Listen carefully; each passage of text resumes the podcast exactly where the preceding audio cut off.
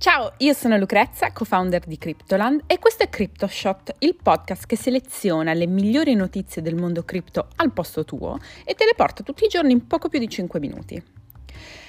Oggi partiamo parlando di Terra Luna ed è proprio il caso di dire che chi non muore si rivede.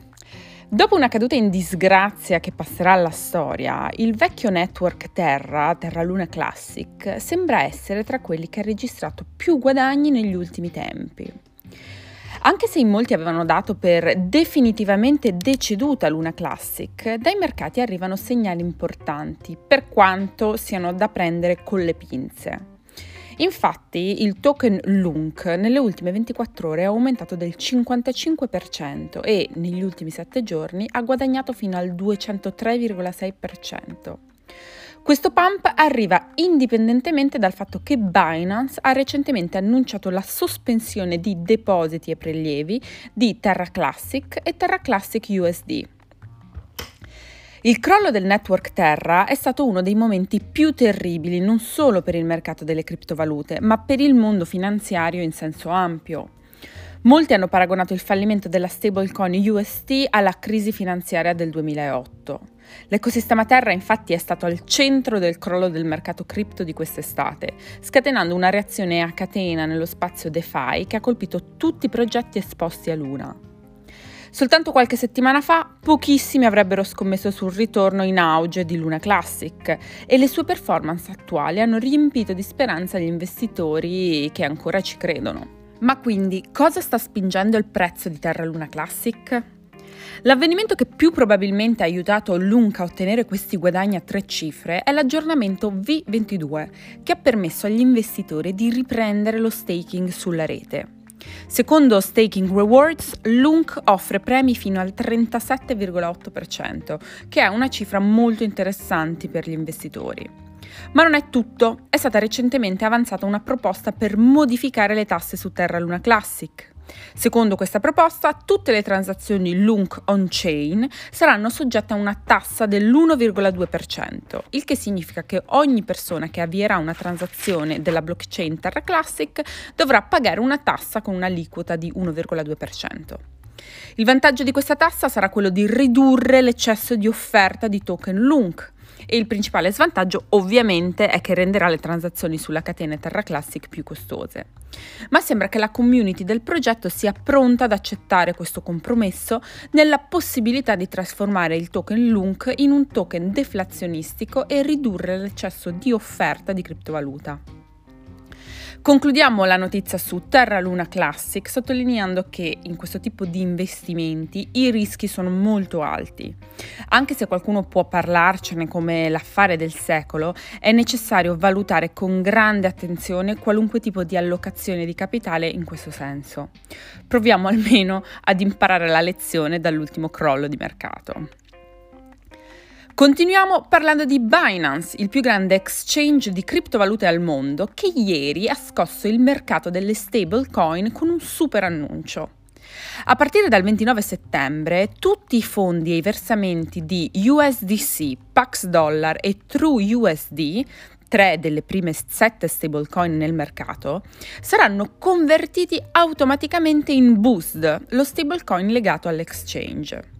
L'obiettivo dichiarato dall'azienda sarebbe quello di migliorare la liquidità e l'efficienza del capitale per gli utenti. Nella giornata di ieri abbiamo letto qualche titolo allarmante a riguardo, poiché stanno circolando alcune idee sbagliate che è giusto sfatare con i fatti.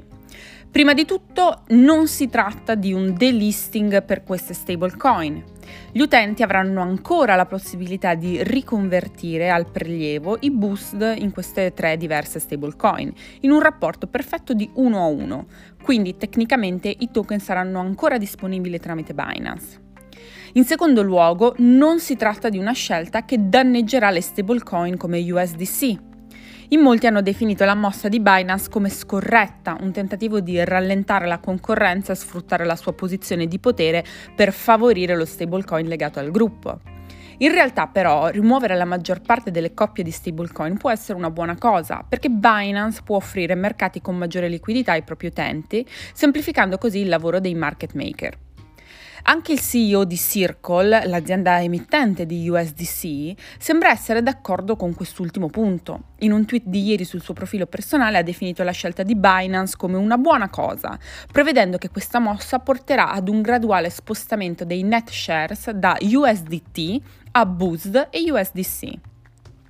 Infatti per ora Tether è stata scartata da questa operazione. Binance però non ha escluso la possibilità che questa decisione prima o poi possa comprendere anche lo stablecoin con la maggiore liquidità e la maggiore capitalizzazione di mercato. Concludiamo parlando di NFT. Allora, nel caso in cui non lo sapeste, anche su Reddit sono arrivati gli NFT e stanno avendo un incredibile successo. A inizio luglio, infatti, Reddit, la piattaforma di aggregazione e discussione di contenuti, ha annunciato il lancio di un nuovo sistema di avatar supportato da blockchain, entrando così nel popolare mercato degli NFT. Gli avatar di Reddit sono diventati disponibili per gli utenti ad agosto e hanno già generato migliaia di dollari di venditi per gli artisti. Gli avatar da collezione infatti sono opere d'arte in edizione limitata create da artisti indipendenti che sono anche utenti del sito e vengono mintati al momento dell'acquisto sulla blockchain di Polygon. Dato che OpenSea offre il supporto cross blockchain, ora gli NFT di Reddit vengono venduti a prezzi premium anche sul popolare marketplace di NFT. Infatti eh, gli avatar ancora disponibili nello store Reddit Avatar hanno un prezzo che va dai 5 ai 49 dollari, mentre tutti quelli che avevano un valore superiore ai 50 dollari sono esauriti. Questi NFT più costosi però possono essere trovati su OpenSea, ovviamente con un prezzo significativamente più alto rispetto a quello originale. Nel suo primo annuncio sulla collezione NFT, Reddit aveva sottolineato che il lancio degli avatar era stato pensato principalmente per consentire agli artisti di creare e vendere NFT attraverso il suo marketplace e sui mercati secondari. Visti i risultati, sembra proprio che stiano riuscendo nel loro obiettivo.